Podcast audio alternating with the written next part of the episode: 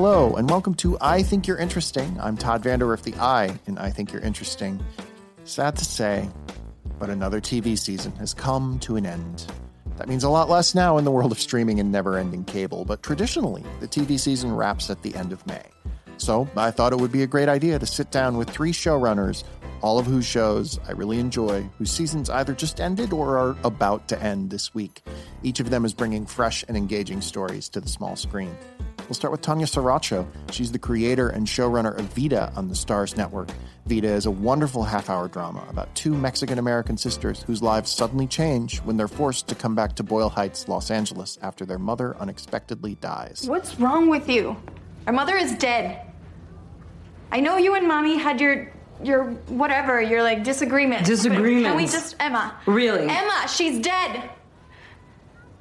Can that please override your cuntiness just while we bury her? After we can both go back to our regularly scheduled programming of not talking, but for today, just please. This is Vida's first season. It wraps Sunday night, and it's Tanya's first show as showrunner. But already she's challenging traditional TV storylines. Vita approaches identity, queerness, gentrification, and feminism in an unapologetic way. It's a great show. I really love it. Everyone I've talked to about it loves it too. And you know, it's only a half hour long, so it doesn't take that long to watch.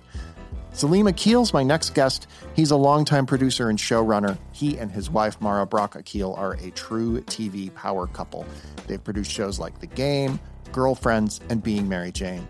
Now, Salim is the showrunner of the CW's Black Lightning.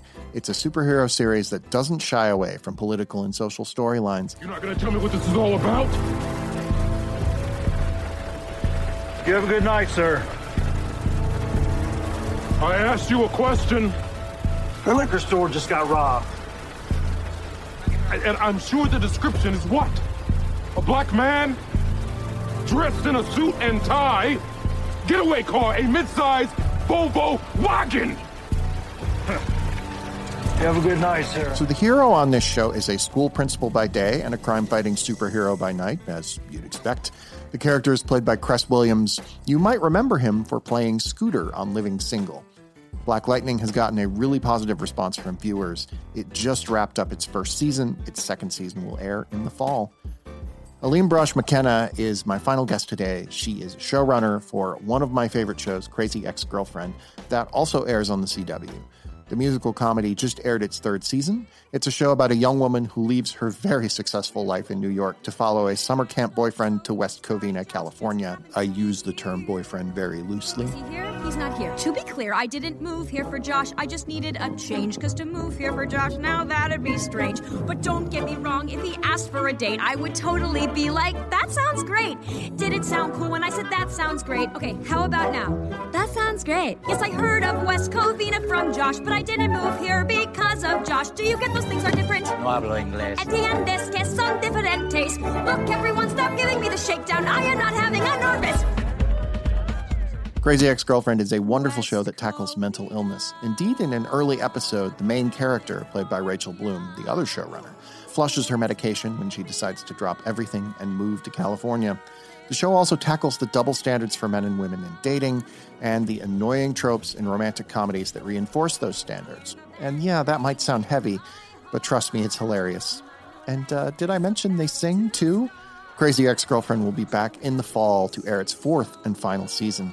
And Aline, Salim, and Tanya join me next to talk about their shows, what it takes to be a showrunner, and what it takes to make the big calls and decisions. We're also going to talk about the future of television. Stick around, it's going to be a good one. random,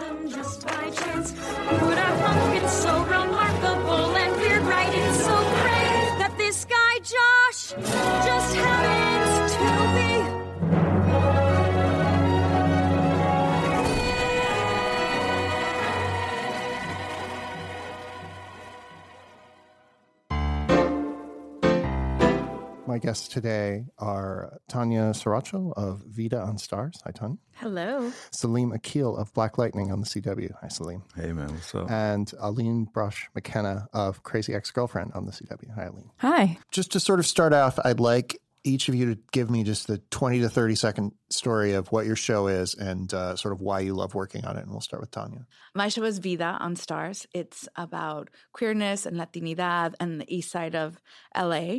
It is about two sisters that come home after their mother dies to inherit a building and a dying bar. And they also discover their mother was married to a woman. And then everything ensues.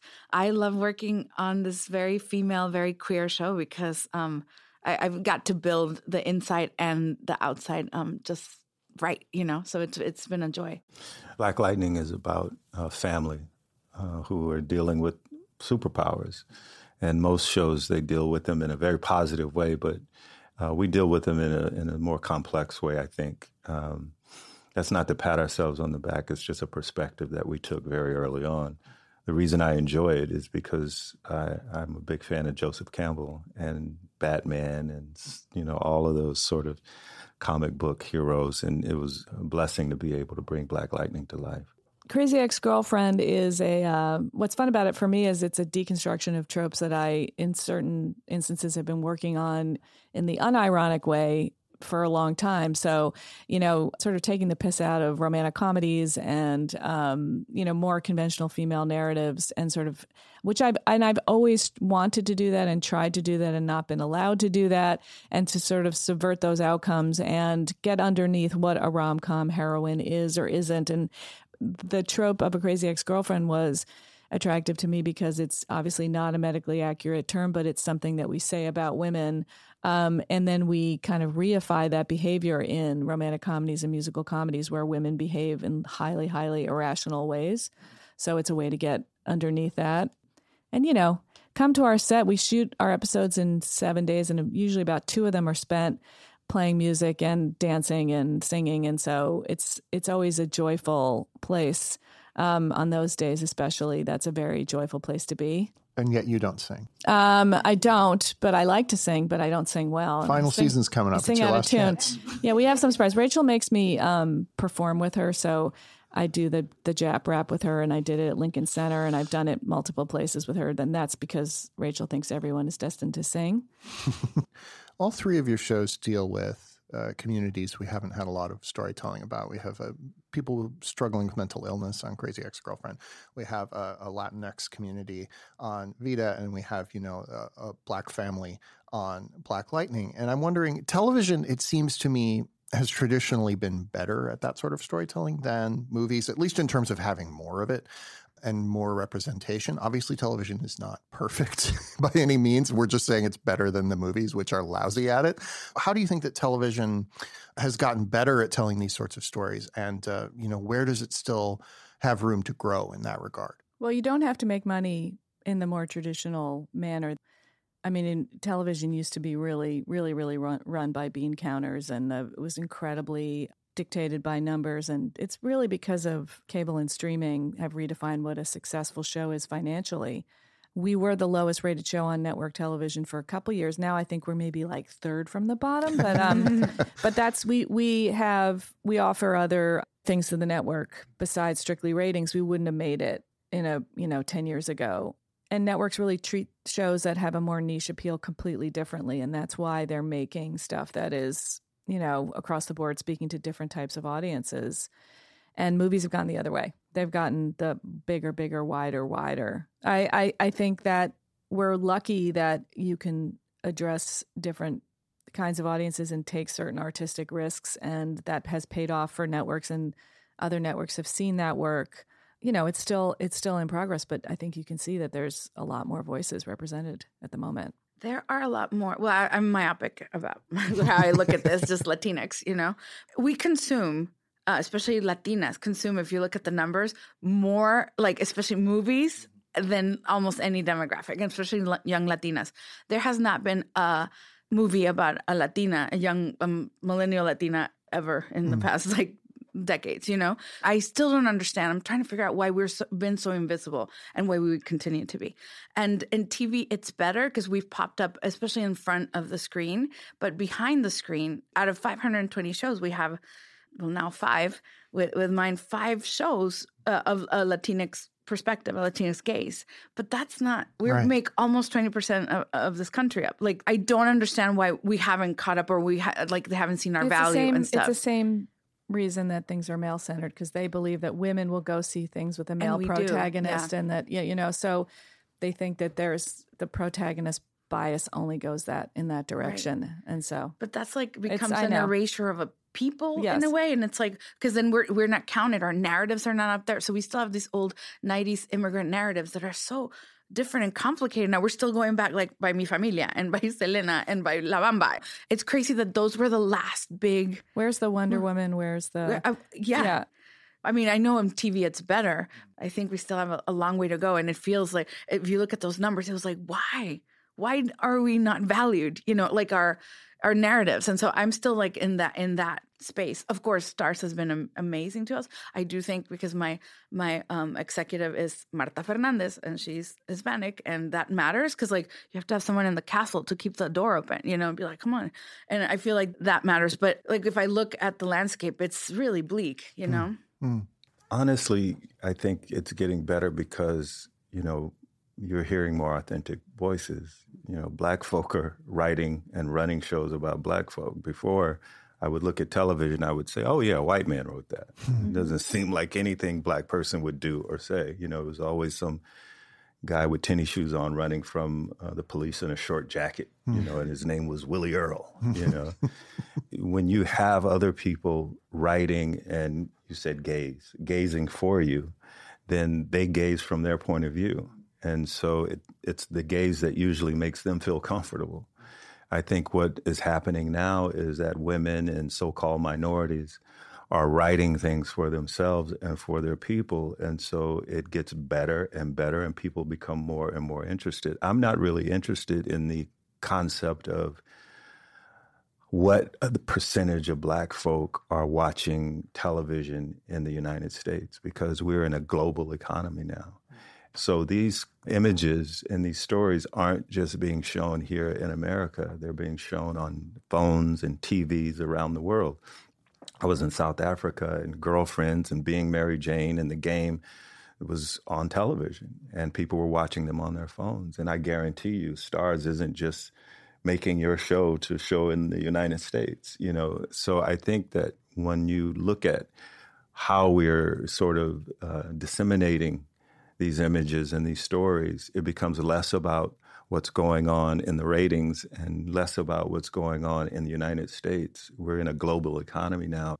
I think the reason you're still having that conversation of it's like an erasing of people is because there's still the majority white men running these companies. And until there's more inclusion in the higher ranks where you just don't have that one black spurt you know the the woman or the man right. or you know who's really working for corporate America and has no interest in fighting for you but once we start to replace those type of people with people who really do have an interest in not only making money but uh, telling stories about human beings I think it'll get better and better and better but as long as we have the majority white men running companies it's it, it, it'll be a struggle but it's a struggle I think worth having. I mean, when you look at African Americans, we're I always say we're one basically one generation up out of Jim Crow.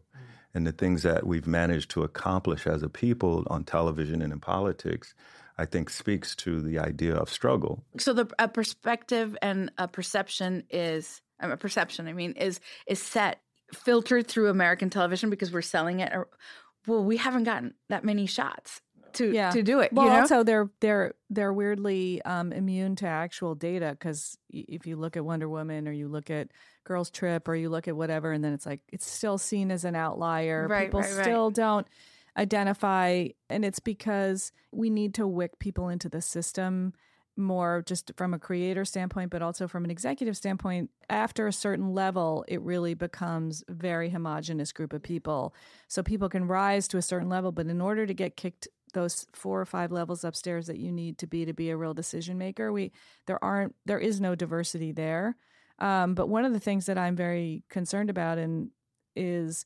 getting people to come to this the best and the brightest to come here and stay because you know the the entry level jobs don't pay anything and if you're a smart kid and you're you know, from a different kind of community and you graduate from a good college and you could go get a consulting job and make a good living, why would you come here? And so the only people who come here are people who can get checks from their parents to help them survive. And so we're doing a lot of things, creating a lot of barriers to entry for creators. Um, which is why it's it's not you have to go grab people and pull them in and help them. You can't wait for people to apply and show up. And so there needs to be way more people just sort of as writers assistants and staff writers and who are going to have that idea and it's we're we still have a lot of invisible barriers to entry just to get people to get into those jobs and then to support those as they go up because like when i was staffing my and I, I told you before it was an all latinx writers room. It's like everybody's latinx. The upper levels they they there weren't that many upper levels. They were it all takes working a while. but but we have the, the diversity hire things right? And people uh, repeat that so like a lot of the people I was meeting, it was like, oh, I've been a staff writer four times because they keep I keep being free to shows, right? Right. So they they they, they, keep, they but keep it's also not stuff where like if you're a woman and your ass gets grabbed on your first three jobs, or you're a black writer and you are in an environment where you're the only one there and you're being spoken to in a certain way and people don't understand your experience, you're like, you know what? I'm going to leave. I don't want to stay here. And it's just creating shows just creating shows that can incubate a, diff- a new generation of people is going to be enormously helpful because Shonda, because you know people who get these opportunities and can become you know the sort of the the biggest people, the biggest money makers in their field. We got to bring them in, and I that's something that I that we in this room can actually do, which is just find kids and say we're going to help you, we're going to find a job, we're going to we're going to connect you to other people in your community and when you're treated in a way that you don't and also to speak up like you know when i go to a meeting and there's not enough women there or not enough people of color there just saying we got to do better guys we got to do better you know like i go to meetings and people say oh i don't i need a female director for this movie but i can't you know i've sent it to um Kathryn Bigelow and Ava DuVernay, and they said no, and I can't find anybody. And I'm like, I have a list. I have a list on my computer, and I always say, go to Netflix to your favorite show, and see who the directors are and you will find an amazing group of people who are maybe not the obvious people but we got to do a better job of just getting people in and the ground floor but you're it's very very challenging that once you get over like president of studio or president of network yeah. that room is yeah. there's there's nobody in it who but it'll change i eh, mean yeah it'll take it, yeah. it'll take a moment yeah. but i'm a I'm I'm a firm believer in a beautiful struggle and i think it's a beautiful fight to be in and i think i've seen certain amount of change o- over our career you know in terms of you know black shows used to be like a genre you know it's like literally right. i remember when one of our shows got canceled and i was up for a few jobs and there was only one black show on, so I was up for some jobs directing white people, and you know the response was, "Well, you only directed black people," and I'm like, "Well, fuck, I'm not directing dolphins. These are human beings, and I'm telling stories." But you know, not too long ago, it was literally a genre the way that they were looking at it, and I don't, I don't know if that's the case now. I don't believe it is. I don't think that Black Lightning, the only genre it is, is a superhero show. But time will tell, you know time will tell. Yeah. Tanya mentioned uh, the idea of uh, diversity hires, which is a lot of networks have uh, programs that they use to promote underrepresented voices, and then essentially they provide writers from those programs to shows for free for a year, I think.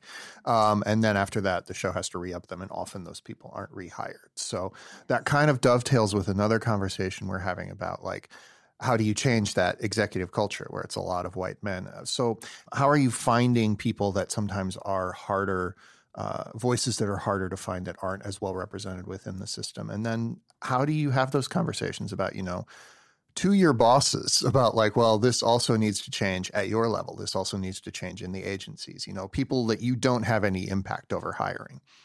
Hmm. I think it's like Tanya said, you know, it's it's they're not hard to find. Mm. I mean, like you said, I mean, uh, we want to find. You them. have to want to yeah. find them. I well, mean, I went. So I went to speak at a college, and there was a kid who asked me. You know, you Q and A's are always like, it's just the worst. And but a, there was a kid there who asked me three or four questions that were like the best questions I've ever had a young writer ask me. So I went to the professor and I said, "Who's this kid?" And she said, "He's my best writer, and he actually won the screenwriting award that year. And I've been trying to get him a job at at an agency so he can come out here and be a writer and get some. It's little things like he doesn't have any money. He's saving money to work here. He can't come out here to interview. He doesn't have the money to fly out here, and he can't leave the job that he has to to do it. Mm. But that's one of those little and like barriers to entry. But I would just like on an individual basis try and like I have a I had a writer who's going to be a, a an assistant who was going to be our writer's assistant and I connected her to Tanya's, and you have a group that is for Latinx writers, and she got staff this year. And I just, you know, we we all, the group of people that runs shows, can have an enormous impact in drawing people in, and they're they're not that hard to find. Um, it's getting it's at the upper levels getting people uh, approved. Like so, my cinematographer had never led a unit but she was Latina. She was so talented. But if she didn't, you know, get an opportunity, she I don't know when she was gonna. She was just gonna keep doing second unit. That took Starz being like, oh, okay, all, all, all right, we'll put all that money and equipment and and people you know um because untried right? But then same thing untried. So like it also takes them being like i found the person that is right for this. You just have to have faith in that and put you know back it up. And hopefully next um, season if they're going to be all Latina directors, right? That have um, television experience. Some don't. So you are going to give them the first shot, the, the, way Ava has been doing and stuff. So I, I do feel like you have to just, but then the your network or your studio has to like stand behind you and be like, okay, they're untried, but you know, I, I, but that's the only way that a, a lot of people, especially in these positions, um, are going to, you know, get in the door. I mean, Mara did that with Ava right. when right. when she was at Girlfriends, and we did that with Kenya, right. Kenya Barris. We, you know, these are the the sort of to your point, the sort of people that we've groomed to come out of mm-hmm. our sort of our camp. Mm-hmm. Uh, you know, Kenny Smith, Hale, uh, mm-hmm. you know, they're all now running shows. And I think ultimately what you have to do is just stand your ground. So we're here to talk about show running in this era of peak TV, writing in the era of peak TV, uh, doing everything in the era of peak TV. You know, there's this New York Times report that Game of Thrones is going to have 15 million an episode for its final season. I'm assuming none of your budgets are 15 million an episode. But even in that case, like you can see where they have to kind of like cut corners on that show to like make things to save money for the big battles and things like that. So when you confront these questions on your own shows of how are we going to make our budget stretch as far as we can? Like, what are those conversations like in this era of, you know, everybody wants more money and, and nobody has it? Well, we do musical numbers. I mean, we would love to have multiple locations for them so that we can cut between them. Um, so, you know, like sometimes it's scripted to have three or f- three or four, and then by the time we're done, it's someone playing a ukulele in a office. um, because we, so we very much um, plan for like this is an expensive ex- in fact on our writers board this year I have dollar signs on the expensive episodes um, and little circles on the ones like so we like you know spend a lot here save here we know in advance we'd like to do something big and fancy here and so that means you know so planning in advance is a big help and then also not spending on things that are um, that aren't giving you a lot of value. You get very value oriented over over time in terms of like what what actually gives you value on screen. But you know, uh, Game of Thrones they block shoot everything because they write everything. But even when we've block shot like in inside episodes, it's very hard to like keep track of what you're doing and make sure that everything lines up. So I'm very impressed with them that they block shoot they do everything in one country, then everything in another country, then everything in another country for the whole season. That's that's a very high degree of difficulty. I have a little s- small show that doesn't have, you know, musical numbers or superheroes. You know, we mostly like walk and talk and, Boyle Heights. You know, um, but I because they wanted uh, Starz wanted it to go so fast and space is at a premium right in the city.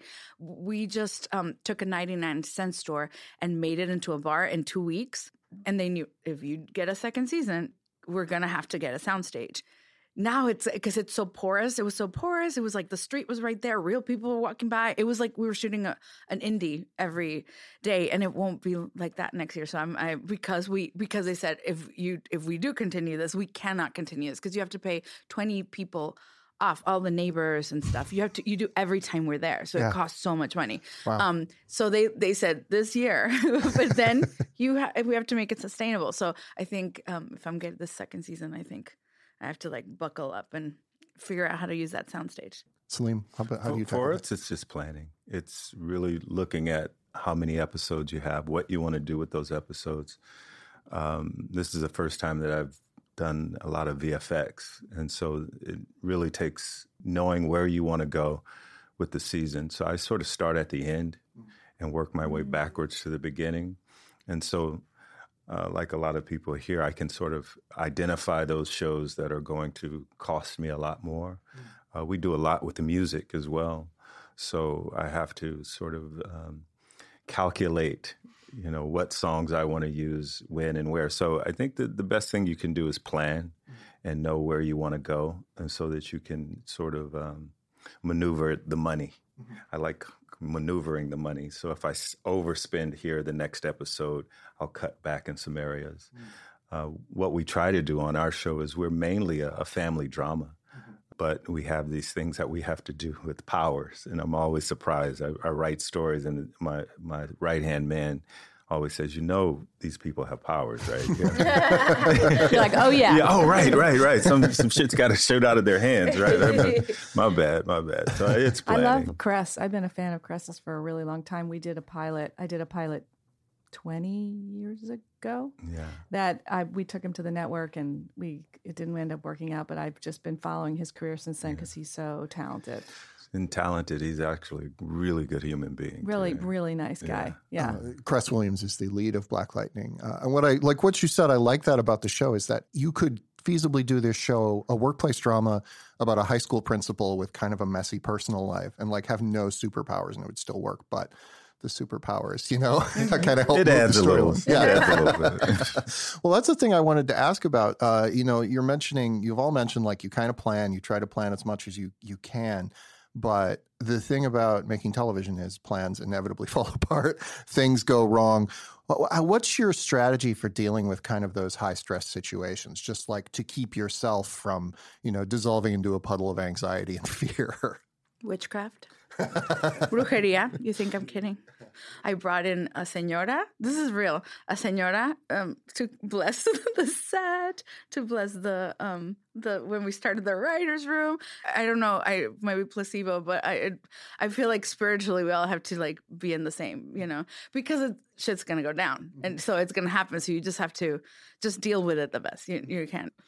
I think too, with the amount of experience that I've had, it's sort of like you just roll with it. Right. You know, it's you know things are gonna pop up. You try to sort of diminish the opportunities for things to pop up by staying ahead of of everything. You can't stay ahead of everything, but with experience comes uh, knowledge, and you can use that knowledge to sort of put out fires in a way that is not overly destructive to this to the crew or the actors or the story.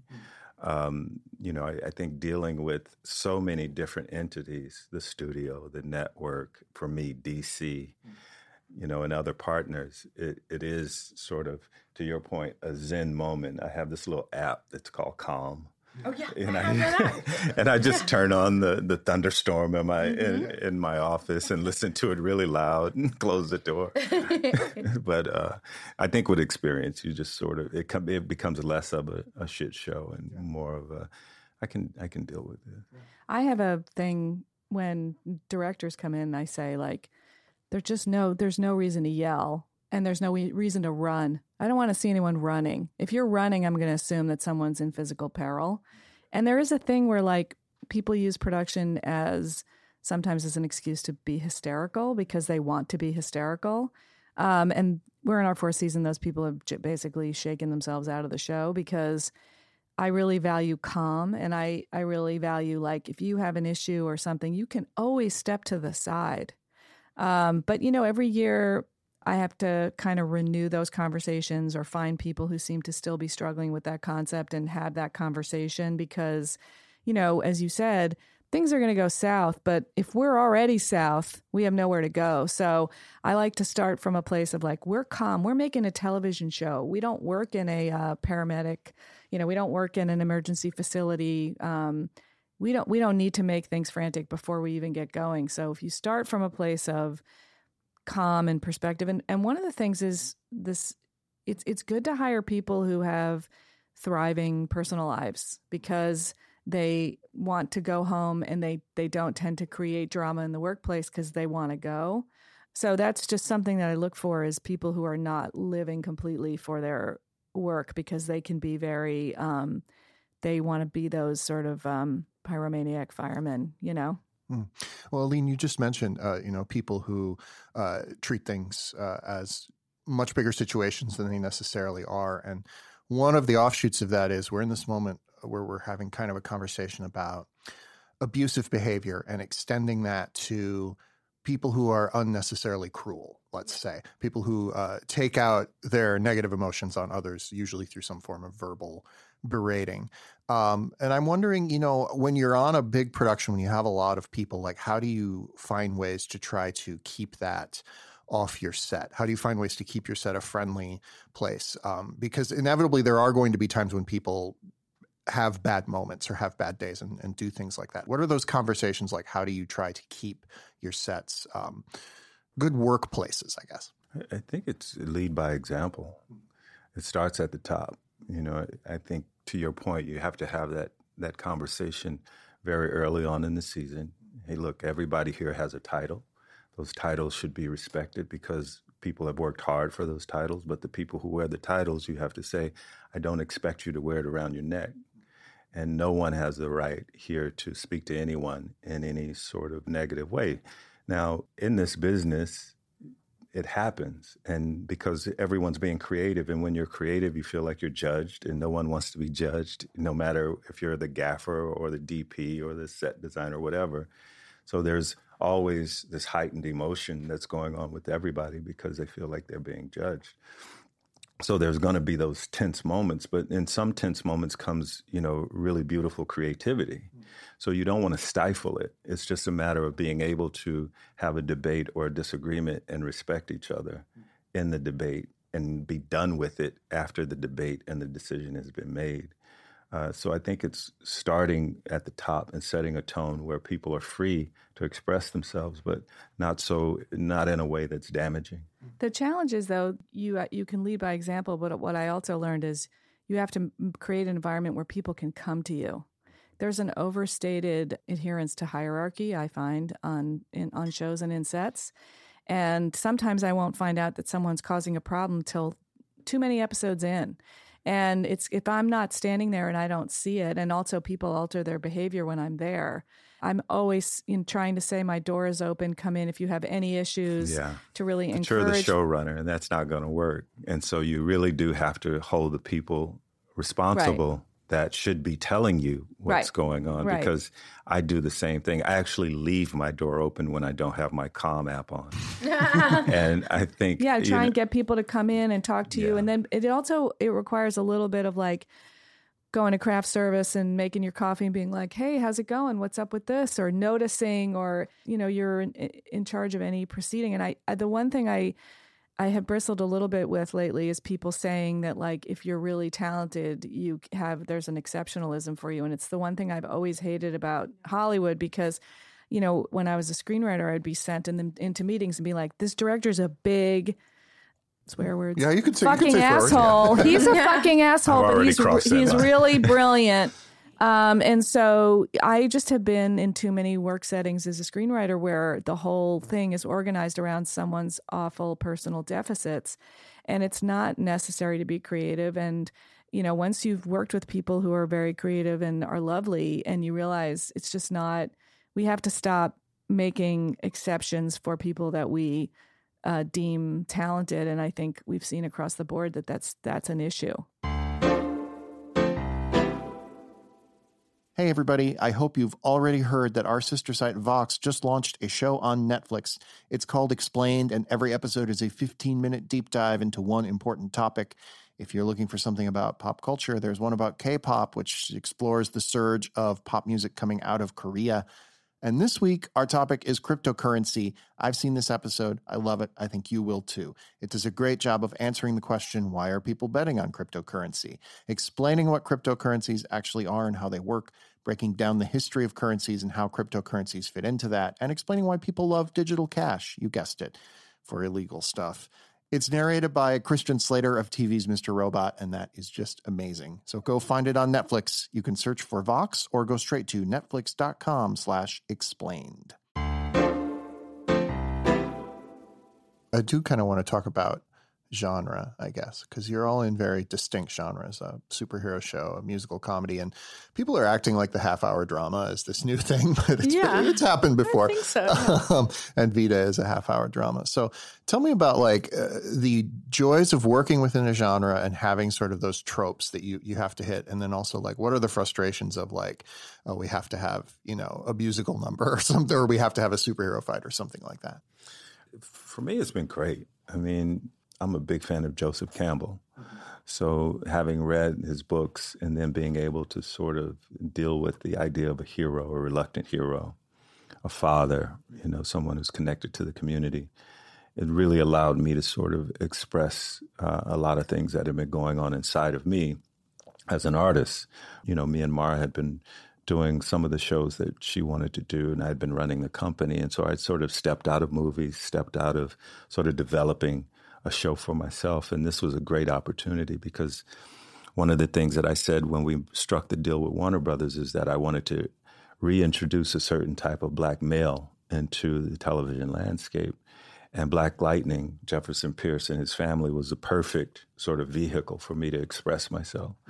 So, in that regard, uh, doing a genre superhero, whatever you want to call it, was great because I took a different perspective on it. You know, I didn't do origin story straight out. Uh, I did a story about a, a man who was really reluctant to do this, but came out of retirement because of his to protect his daughters and, and realized that he did have a gift that maybe he should be sharing with his community and the world. And I think for me, it sort of was able to sort of wedge myself and my personality into that because I often think about my talents. I do have I do have talents and I want to be able to use them for the benefit of the people. That's just, you know, the the sort of uh, lineage that I come from. I can't ignore that because I'm not at a place where in my mind I can be frivolous with my art. So I have to make certain points, I have to do certain things. And so this genre allowed me to do that in a way that I think was inclusive. I could have the fanboys and the fan women. I could have black folk, white folk, everybody would put their attention on this, and you would either accept what we were saying as truth or some semblance of truth, or you would reject it. And so, one of the first scenes in the in the show is this black man being pulled over by police officers and having to make a decision. I can use my powers and I could fuck them up. But as most black men have to do, he had to sort of uh, suppress his emotions in order to live through that moment. And so I wanted to examine that from the perspective of what would a, a superhero do in that perspective from that position. There's also in episode 11 a moment where he's been arrested and set up and he goes to jail and he gets strip searched and they do a cavity search and he could literally bust himself out of that. But once again, black men, women, brown men, women have to make those decisions every day to s- suppress their manhood or their womanhood in order to get through a moment and survive that moment in order to live another day. So to have this genre, this superhero, and to be able to express it in that way to me was an amazing opportunity. early, early on, they gave me license to not be funny in this half hour, mm. and that's good because I'm I'm not that funny when my stuff, but I, you know. There's like there might be like huh humor like huh like that, but not But huh. you're so funny. But it- I don't know what happens. no, I'm kidding. No, it's just like they said character half hour, and I was like, oh, okay. And so then it's like they give me license to just get in there. And Starz, they didn't like the word dramedy, which also gave me some kind of license, like that it didn't have to do this this thing, like right? Because it's like this half hour, this type of half hour transparent Atlanta. Yeah. It's like being defined right now, but we nobody has the right like language for it still, you know. But then that was freeing too. So like, I love the two sisters in, in, in my show. They, I've never seen such flawed, ugly millennial Lat- Latinas on television that are so like episode after episode. Maybe they're not redeemable. Maybe they're not watchable. Good, but hopefully they're compelling because we haven't gotten a chance to do that. We, you know, we got the maid narrative down. We got the, you know, like La Chola narrative down. That, those things have been allowed to us, but like now getting to do these really complicated g- girls that are not nice girls like that that is empowering just because it's it's like all of it has been really freeing and then being able to build the world especially in a queer way you know the, the queer and cast with queer people and directed by queer you know latinas all that has been very empowering because it's just like we're at the helm of our narrative and that that doesn't happen like you were saying earlier so like for me this this genre has it's like it's still being defined and it's it's freeing Mm. Actually, I, I read uh, a book, The Oral History of um,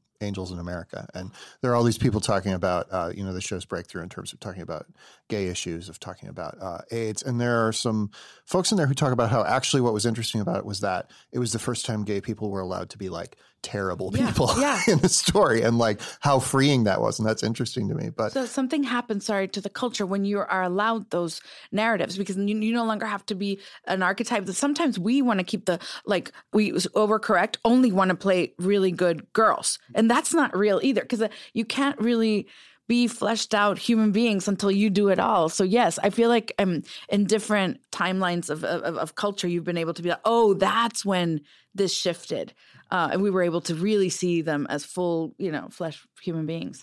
Aline, do you have thoughts on this genre? Well, that's. I mean, I always say the last the last barrier for women is getting to play assholes, and um, you know, I think Liz Lemon and um, Hannah Horvath and characters like that really led the way in, in certain respects for sort of unlikable female characters because that was a that was a yoke I struggled under for a long time was what men think is likable is a huge thing when you're writing movies, especially um, comedies for women. But our show is all about genre and it's about um, romantic comedy tropes and musical comedy tropes and deconstructing them. So that's really most of what the show is about is sort of taking received narratives and putting a heroine inside of it who can't make any sense of them and who's literally trying on different you know she's this week she's trying to be a pop star and then she's doing a musical and then she's doing you know um, she's a, a witch. She's trying to find what pop culture role suits her when they're all not quite really made for real people.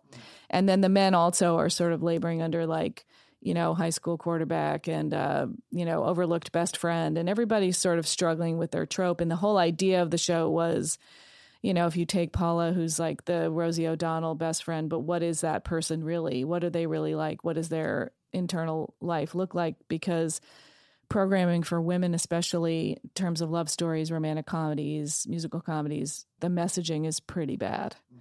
And it's interesting because I've never connected to a princess narrative in my life. I don't, it's not a thing that I relate to, but they're really powerful narratives. And I certainly related to like marriage comedies and my favorite movies from the 30s and 40s. The women are extremely emancipated, but somehow the end always ends up with them being like bopped on the head. A lot of what we're concerned with is sort of taking those tropes and and turning them on their head. That's like a huge part of what we talk about in our room is sort of what are they received and it's a genre is great because it gives you a backbone to work from it's it's harder in a way to kind of stake your own ground genre wise and when you're working inside a genre you can find these sort of like real life parallels and speak to them in a, in a way in a more direct way because it's sort of coded and and and lives in a world of metaphor. So some of the things i i love the most are things that are actually firmly like Killing Eve, which I'm sure Oh, most of the people in this room have been watching. You know, it's a thriller, spy, murder mystery kind of thing, but inside of that, there's just a lot of content inside of that. That there's a lot of things they're exploring inside of a genre. And it's interesting because that show, Killing Eve, hit like hits all the tropes you expect that story to hit, but Mhm. in such an interesting and new way that you're like, I don't care that this is ex- doing exactly what I expect. But no, yeah. it's it, it's actually makes it more fun. yeah, yeah. Well, it's not sometimes because the, the woman is holding the gun, and in a way, the serial killer, like you said, she gets to be an asshole. She's And an it- asshole. Oh, both of them are. Right. They, they all Yeah. are. I love it. Yeah. Saw the finale last night. I mean, Obsessed. I want to talk a little bit about creative partnerships because Salim, you you work very closely with your wife, Mara Brock Akil, and uh, Aline, you work very closely with Rachel Bloom, who I keep wanting to call Rebecca, her character on the show. You're, I not, always the, do you're not the only one. We have a our gag reel every year is a lot of people calling Rachel Rebecca or Rebecca Rachel. So I want to talk about how you make those partnerships work, um, especially like when you're working within a marriage and then also being business partners. I'm always interested by that. Well, you do it delicately. well, you know, first of all, more than, you know, wife and marriage is such a, you know, they're small words compared to what the experience actually is. And uh, I would use friends. And, you know, we're, we're really friends. And I know this word is used a lot, but we're also kind of nerdy geeks. And so we enjoy what we do. And we had a, we have a few rules, and one of them is that when we cross the door at home, we don't discuss work. You know, it's I and I think we're kind of ninety eight percent successful with that, which I think is a good thing. I think the other thing is if it's a project, for instance, you know, Mara has a project, we have a project on OWN coming up called Love Is, and that's her project. And I give notes. I'm very passionate about how I feel about it. But at the end of the day, when she says, okay, enough, it's enough. She's the boss. On Black Lightning, it's the same way. She gave notes. And when I say, okay, I'm good, then mm-hmm. I'm the boss. And so when you set boundaries early on, I think it, you're able to operate within the framework of those boundaries pretty easily. And when you like each other, you know, it makes it really easy because you want to you want to sort of bounce things off of each other. The the great thing about having a partner like that is that oftentimes when you're successful at this level, whatever you do, most people are going to say, "That's great. That's just really good." And so you need at least one person that you can give your material to, and they say, "That you know what? You can do better," mm. or "That shit. You, you really are you got lazy on on that. Hmm. You really need that, hmm. and to keep you fresh and to keep you grounded. And I think for me, those are the most important things because the creative aspect, you know, we'll get in a car, we can break a show, you know, in, a, in an hour drive. That's that's not the challenge. The challenge is just making sure that you respect the boundaries. Mm. You don't take ownership of each other or the project, and uh, respect each other as well. Aline, tell me about working with Rachel. Well, it's just it's really fun. You know, I don't think that for us like being partners defines us. It's it's on this project and she, you know, comes from doing her videos and sketch and writing for Robot Chicken and doing musicals and writing musicals and being a performer and I come from really you know, writing movies and stuff. So we we have very different background, we're different ages and for us it's kind of fun to bump up against each other and our differing sensibilities. And then, you know, the the process of making the show is very stressful for both of us in in ways that you know as the showrunner i have a lot of responsibilities but rachel is you know writing the songs helping out with the writing of the show collaborating with me on the co-creation of the show. Singing acting um, she also s- supervises the edits of the music videos. That's really her area of expertise. Um, you know one of my jobs which i wouldn't have in a normal in, in any circumstances to like protect her health and welfare and make sure that she's not exhausted or stressed out um, and try and protect her as much as possible.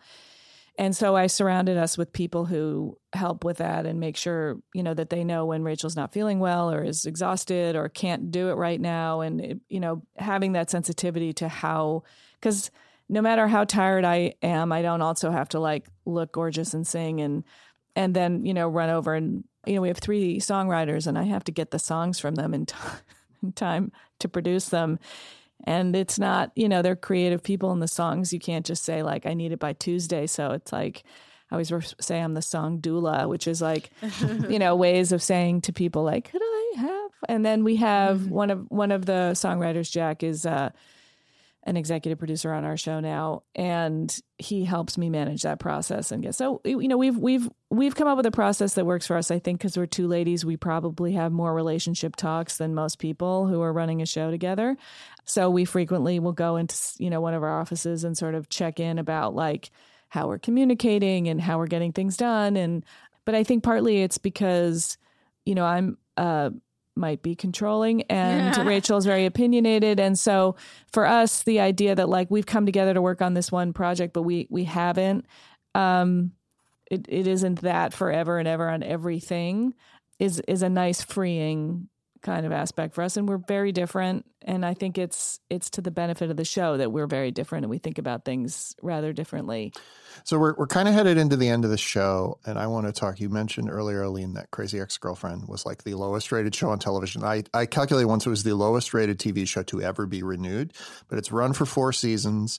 A lot of that, my understanding is that it does well on Netflix, whatever that means, because we don't know the numbers, but we're told it does well on Netflix you know, you guys all get overnight ratings, but increasingly those numbers don't matter. Increasingly, it's like, how does it do on streaming? How's it going to do on Starz global, you know, streaming platform or whatever? So, you know, obviously you can measure creative success, success however you want, but how do you measure like people are watching the show? Because you want to have an audience. Like, how do you measure like, I know people are seeing this and I know they're taking from it what I want them to? I'm gonna uh, just answer first because my it should be shorter because I'm barely in the middle of my first season, so we haven't survived yet. You know what I mean? And I told them early on. They explained, "Do you want to know the ratings or not?" That don't tell me. I was like, "Just are you going to make your decision for a second season based on that?" No, great. Then I don't need to know. So that's probably not smart, but it's it's let me sleep. I think for me, it, they're little little triumphs when I see, especially Latinx, recognize, oh, I've never heard that word. I've never seen that dealt with. That that right now, just the feedback I'm getting on Twitter and whatever, it, it like it's like yes, okay, we we did it for you. I mean, we also are doing it for the dominant culture. That you know, it's a it's a coded show, but also that has been exciting the way our community, especially brown queers, are reacting to this. And they're like, I've never seen myself. I've never seen two brown queer girls, a non binary person naked on television of size, you know? For me, at this point, I've, it's probably not the smartest thing to say, but I've never looked at ratings. Mm. I just, they, they seemed irrelevant to me. Even the, you know, when you would test shows before they put them on, mm-hmm. you know, they come up with these numbers and the, the dial goes up and it goes down. And I've never paid a lot of attention to that. It seems more like a something that corporate America needs to sort of justify what they're doing. I understand that at a certain point it was really important to a lot of people, but I think because of the nature of the shows that we've done over the years, people weren't paying a lot of attention to us anyway. Mm-hmm. So it, that wasn't the the primary thing that uh, sort of drove us and defined our success. Uh, what defined our success then and, and in some ways now are the number of people that we're able to bring into the process.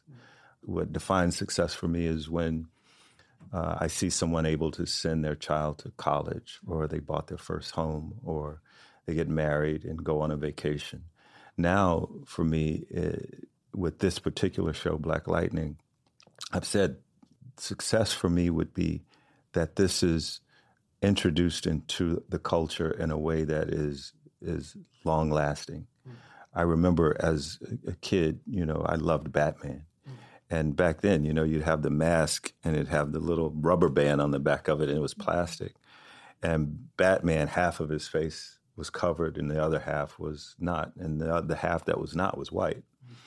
And I remember because I was very, I was a stickler. You know, I was remember like, oh, I was looking in the mirror and I remember saying, oh, but my hands aren't the same color as his mm-hmm. face. And so I came up with, me and my mom came up with a solution of putting on gloves. But what that meant was I was hiding my skin.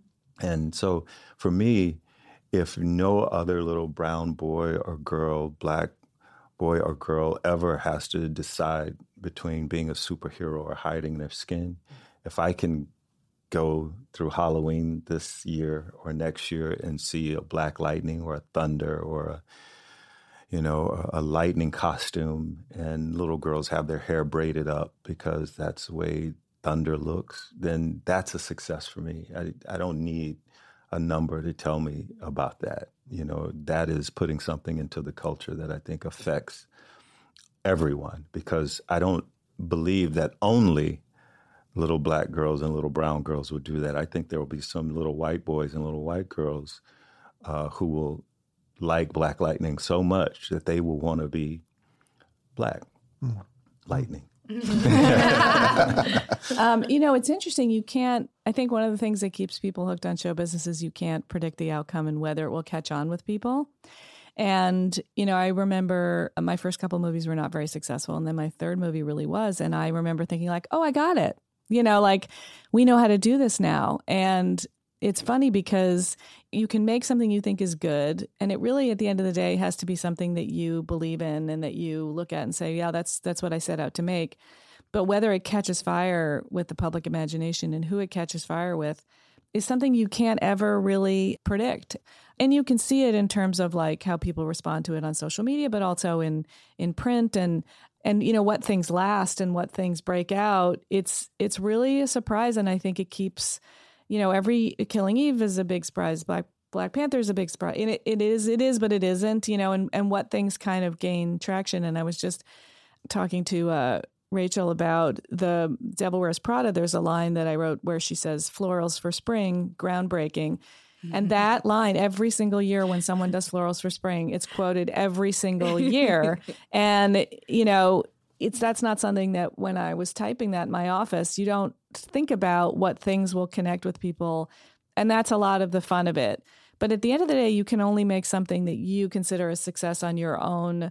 Uh, and I have I have a very um, uh, gimlet-eyed view of like where things succeeded and where things didn't. And I actually have had to learn not to share it with people because you know, I'll sort of look back on a movie I wrote or an episode we did and think, oh, this was better than that, and this this was great, and this was not. And I, it sometimes the people around me don't want to hear that, but I I can go through every movie I've ever written, every episode we've ever done, and and I have an idea of where it hit, where I wanted to go, and other people might like it or not like it. If you're really looking f- for outside validation for how well something has succeeded, and my friend John Gatins, who's a screenwriter, has a great. Anytime he sees someone's movie, he says to them, "You just made someone's favorite movie," mm. and it's so true. Like the least fa- the least successful things I've ever done, I still have people who come up to me and say, "I love that. I own it.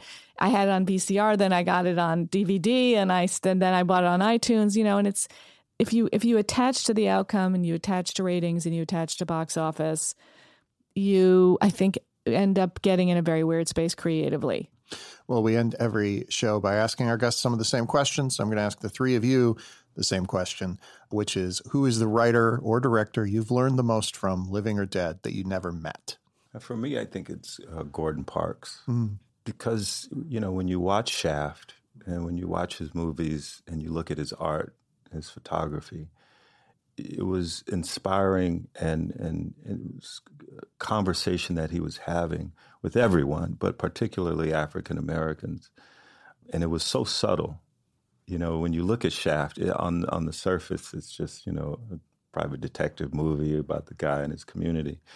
But you know, me being a young man when that came out and seeing that image of this you know, this bold black man in a leather suit, you know, and he's sexing white women, black women, living in New York and fighting for the community. That's who Gordon Parks was, you know, and you see the the sort of legacy that he's left behind. You know, uh, his, his son died very early on, but his son made Superfly, and you know, so you can kind of see the sort of messaging he was sort of getting out at a very uh, early age, and to travel the way that he did and have a worldview in the way that he did was was really inspiring for me. So on a lot of levels, I guess you would call him a Renaissance man. On a lot of levels, that's what I always aspired to be, sort of a Renaissance man in his image. And I think it was like a couple of years ago, maybe three, that they finally like on the DGA card he was he his photo was on the DGA card, and I just put it in a frame. Oh, it was like cool. it was cool, you know. But I never met him, but I feel like I know him very well. Yeah, Todd. Milcha Sanchez Scott. So I'm come from the theater. That's my base, and um, like acting was my the first thing I tried. And uh, early on, I would in Texas, I would compete with speech and debate, you know. But we would go, we would do like a ten minute solo, and I came across Dog Lady, her, uh, one of her plays, and I was like, wait, this is me. This is also uh, this girl who turned into a dog. I mean, I was like, I can do that. I can do real funny of that. and it was all everything. And then I read her other like seminal play, uh, Roosters, which was changed my life. It sort of was like, wait, I could do that. But then the like in the 90s, I don't think the systems uh, theater system supported her and she's gone. She doesn't write anymore, you know?